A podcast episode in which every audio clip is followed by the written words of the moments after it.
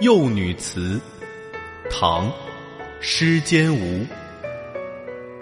幼女才六岁，未知巧与拙。向夜在堂前，学人拜新月。施坚吾是唐宪宗时期的进士，他是当时杭州地区的第一位状元郎。这首诗的意思是说，我的小女儿才六岁，还区分不了灵巧和愚笨。七夕节的日暮时分，在正堂前面正在学着大人拜新月。